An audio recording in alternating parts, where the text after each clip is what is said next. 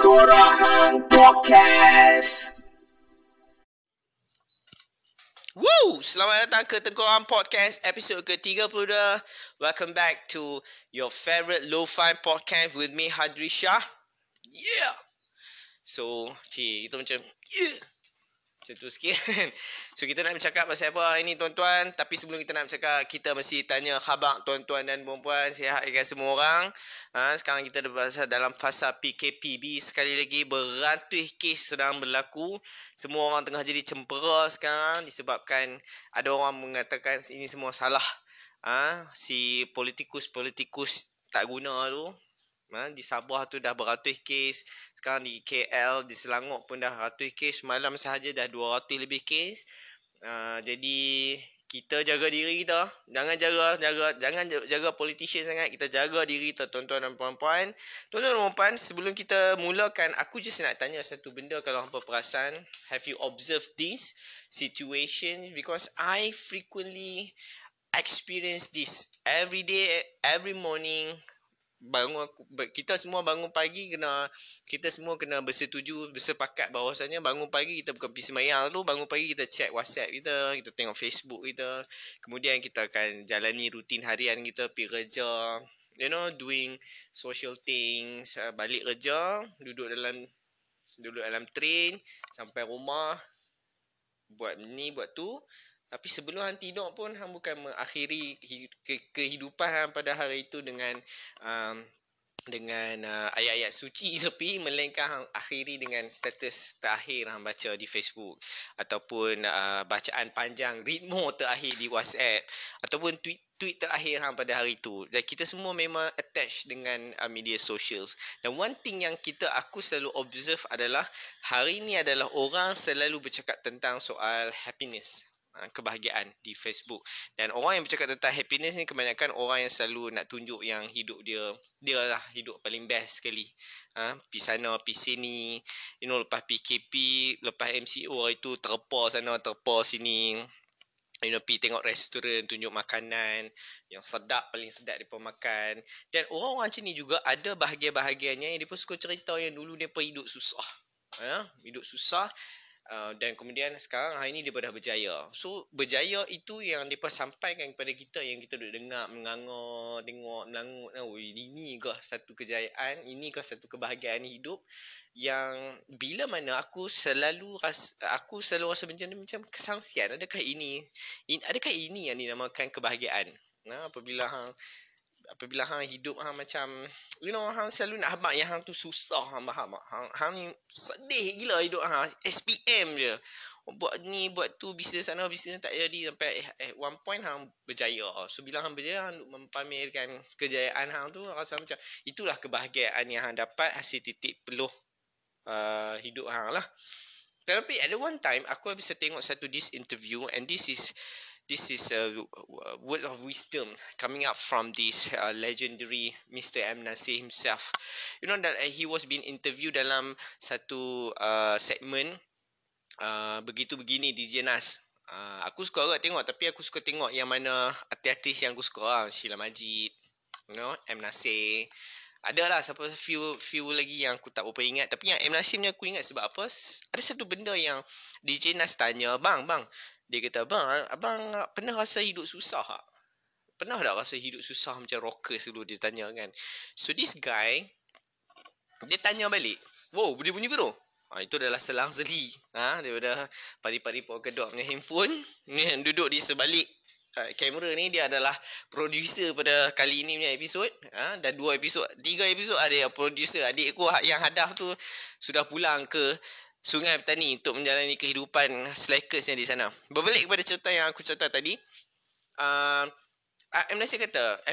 Nasir question back, apa benda yang susah apa susah? Saya tak faham dia kata. So this guy is uh, explaining again. Certainly is about about how the rockers at uh, in 80s 70s dulu dia pun you know dia dari kampung mai ke KL tidur di masjid ha makan maggi kadang tak ada makan langsung just because of nak pursue dia punya cita-cita tu untuk jadi rockers. So dia kata lepas tu baru dia berjaya kan.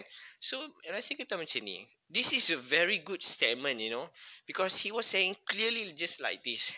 saya rasa benda tu tak susah dia kata itu bukan kesusahan dia kata itu adalah proses kehidupan saya dibesarkan dalam uh, setinggan bapa saya seorang bomba uh, hidup uh, tak adalah sesenang macam mana tapi dia kata dia hidup macam itulah yang apa yang digambarkan oleh DJ Nas. So dia kata itu bukan proses. Aku macam bila dengar tu aku rasa macam wow, this is this is freakingly amazing man. There is someone a man that can be stood up in a in a, a big masses yang selalu bercakap tentang happiness, happiness, happiness dengan melalui menjual apa yang dia lalui dulu. Nak kata dia susah hidup. Betul orang semua cekeri. Orang teriak tu dengan oh, bahagia, bagusnya orang ni kan. Selalu artis, selebriti yang suka buat cerita macam ni tau.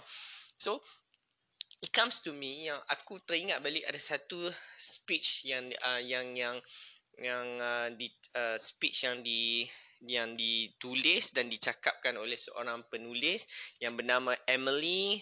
Emily apa nama ah. Emily Esfahani Smith. Aku lupa nama dia. Emily Esfahani Smith dalam TED Talk tau. Kat pentas TED Talk dia ada bercakap pasal sini. Happiness uh, happiness pula lah. Happiness life versus uh, what is the difference between ha- happiness and meaningful life which is a very very good subject. Is a brilliant subject because aku dengar benda ni masa aku naik um, driving balik nak pergi office aku selalu dengar TED Talk lah dalam dalam kereta kan. Selain pada aku dengar lagu-lagu kebanyakan aku dengar lagu oh ada orang azan. Macam mana ni kita? Tunggu sekejap. Tunggu sekejap tunggu sekejap tunggu sekejap. Stop. Stop sayang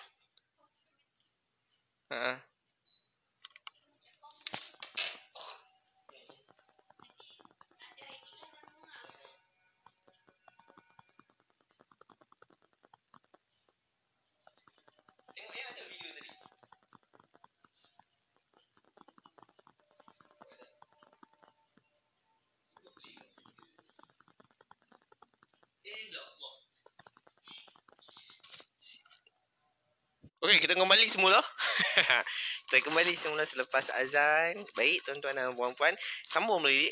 Yang dicakapkan oleh Emily uh, Estefani Smith tadi adalah dia berkata, dia bercakap benda ni kat dalam TED Talk.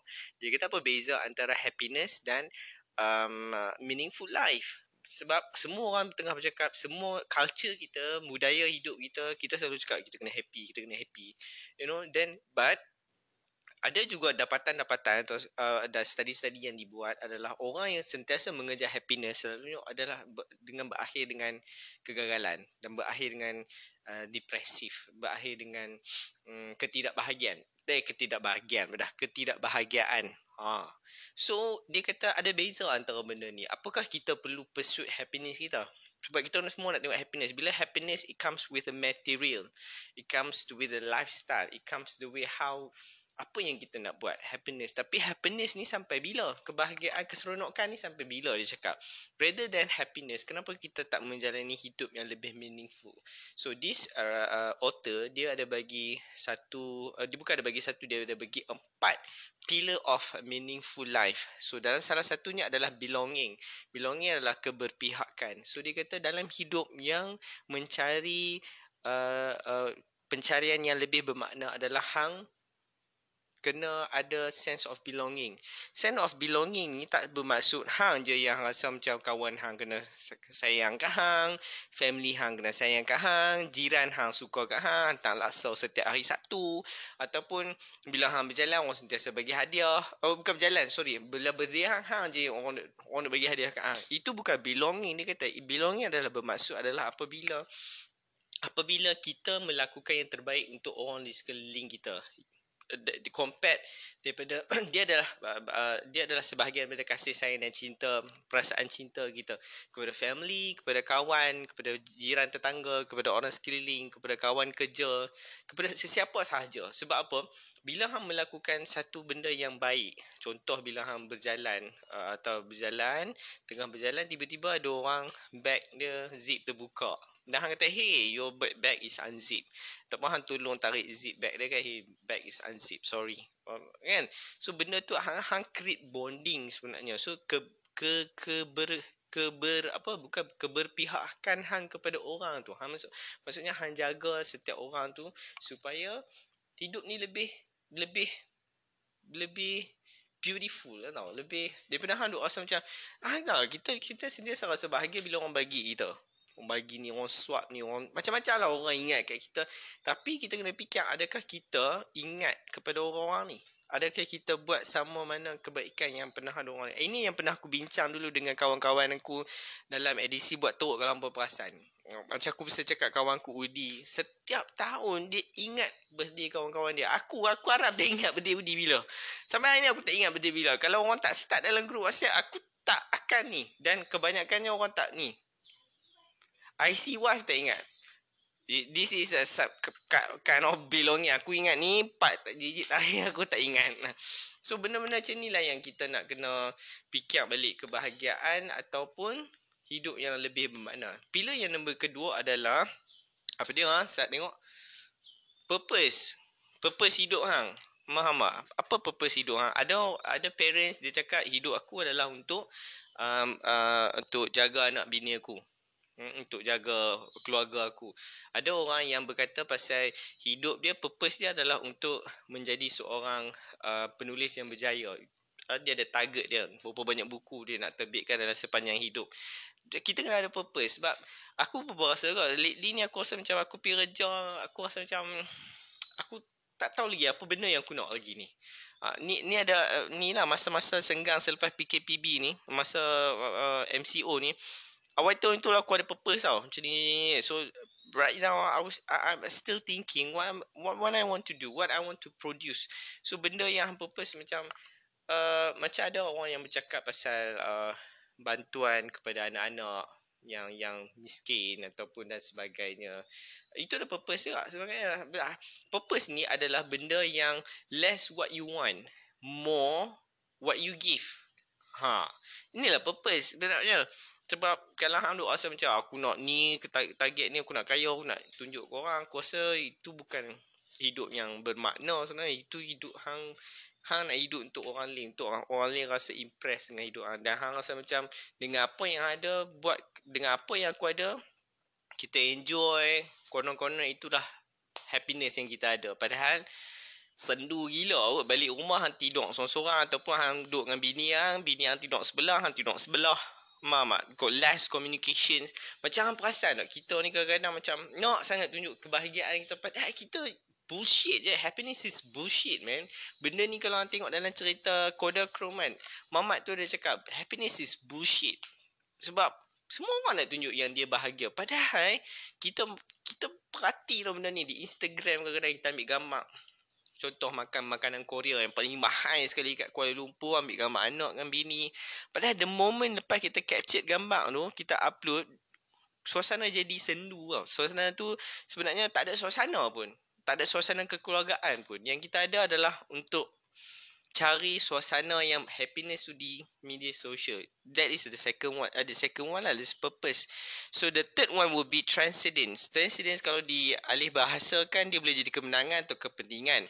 Emily cakap apa uh, transcendence ni is more like a macam macam someone can has transcendence bila dia pergi church ataupun dia pergi rumah-rumah ibadat masjid.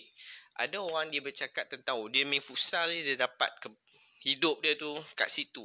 Ada macam Emily dia kata dia seorang penulis sampai bila dia menulis tu dia into the zone until dia can dia, dia cannot take herself out from that zone. Dia rasa macam benda tu best gila dengan dia. So aku selalu teringat benda ni ada seorang pro skater tu dia cakap apa? Dia kata macam ni, you have to find something yang suka tau. Hang buat. Kalau if if skateboard will make you happy, regardless of how many tricks you can do, you know, how good you are, uh, uh, dia kata itu it does not matter. It doesn't matter. The most matter thing is is that maple woods give you the happiness uh, give you serve a meaningful life for you. Macam main tu hang ada rasa macam best tak dia kata. Kalau hang rasa macam tak best skateboard, then hang kena pergi main uh, hang kena pergi main jongkan-jongkit lah ataupun collect stamp ke kan. Hang buat benda yang hang rasa macam ya ada kepentingan bila hang buat tu. So that would be the third one transcendent. The last one would be apa benda tu? Storytelling. Dia kata story, ha? Transcendent. Yes, that is transcendent. The fourth one would be uh, storytelling. Storytelling dia kata kita ni selalu macam yang aku cakap tadi kat awal-awal. Kita akan selalu cakap yang hidup kita dulu macam ni. Sedih. Tak ada siapa nak kawan. Bila hang kaya semua orang nak main berebut kat hang. Now and then hang now you, hang mana-mana mana-mana hang nak tunjuk hang kaya hang bawa kereta hang bawa kereta apa hang beli rumah kat mana hang makan kat mana apa semua tu. Dan di uh, di terkebalikkan benda tu ada juga orang kata look at me i was a i was a uh, apa professional footballer before now look at me. Kaki patah lah contoh kan. Dia jadi macam Oh sedih gila hidup lah Macam meaningful ke benda-benda macam ni? Bermakna ke hidup macam ni? Daripada Han cakap macam ni Emily kata Ada orang tu dia, dia dia dia ubah storytelling hidup dia. Dia ubah naratif hidup dia. Daripada dia kata Dulu aku footballer Memang aku happy Aku pergi party sana sini. Everybody wants to party with me. You know I go here I go there. I had a very luxury life. Benda apa semua tu. But aku tak pernah ada rasa benda yang nak improve atau be a better man. So, Mamat ni dia tukar storytelling dia. Dia kata macam, I used to have that before. Now, when I broke my leg, you know, I cannot play football anymore. I was think, I'm thinking is how I can do, how can I do, or how can I be a better man. So dia kata macam dia punya bapak lah. Bapak dia bila bapak dia sakit teruk, bapak dia kata purpose hidup dia adalah untuk survive supaya boleh jaga Emily dengan anak dia. So bila dia dia depa nak cucuk ubat kat bapak dia kan, dia kata macam bapak dia dia ada mantra tau. Orang selalu doktor akan cakap okey, bilang 10 9 8 7 6 5 4 3 2 1, doktor cucuk kan. Bapak dia sebut nama Emily dengan abang dia sebagai mantra untuk cukupkan benda tu. Dan dia dia dia merasakan kepentingan hidup dia adalah untuk berbakti kepada anak dan berbakti kepada family dia. Dan dia ubah naratif hidup dia tu daripada yang daripada yang sukar daripada yang macam sedih rasa macam you know macam this is the end of my freaking life. Dia pi untuk something to do he wants to do more because he wants to be a better man. He, he wants to be a better person. Macam kita lah Kita hari-hari kita duk rasa macam You know Rolling the same shit. Yeah, know, Pergi kerja, bangun kerja You know, weekend bawa anak keluar Jalan. We have to find I think I have to find something That meaningful. Meaningful doesn't mean that you are It has to be happiness always. It has to be some kind of process Macam M. Nasir kata hang, Susah ke macam tu Sebab hidup macam tu kan how you define it? Macam hang happy ke sekarang? Macam hang adalah anak muda antara anak muda yang terkaya ataupun anak muda yang ter, terberjaya kat dunia ni kan. Tapi are you really having a meaningful life? That would be the question. So dia kata stop of saying that to pursue happiness instead of try to produce a meaningful life. In whatever we do, we have to use you not we have essentially used this kind four pillars but macam siapa tahu kan? Who knows that these four pillars belonging purpose uh, tran- transcendence dengan storytelling ni could change our life forever you know? From always want to be happy then you have a much more meaningful life right? So um, before we end this uh, tengkorak session, tengkorak podcast untuk minggu ni aku nak hantarkan salute aku kepada setiap demonstran uh, anak-anak muda mahasiswa dan kelas pekerja di Indonesia solidariti daripada tengkorak podcast kerana melawan apa omnibus law tu.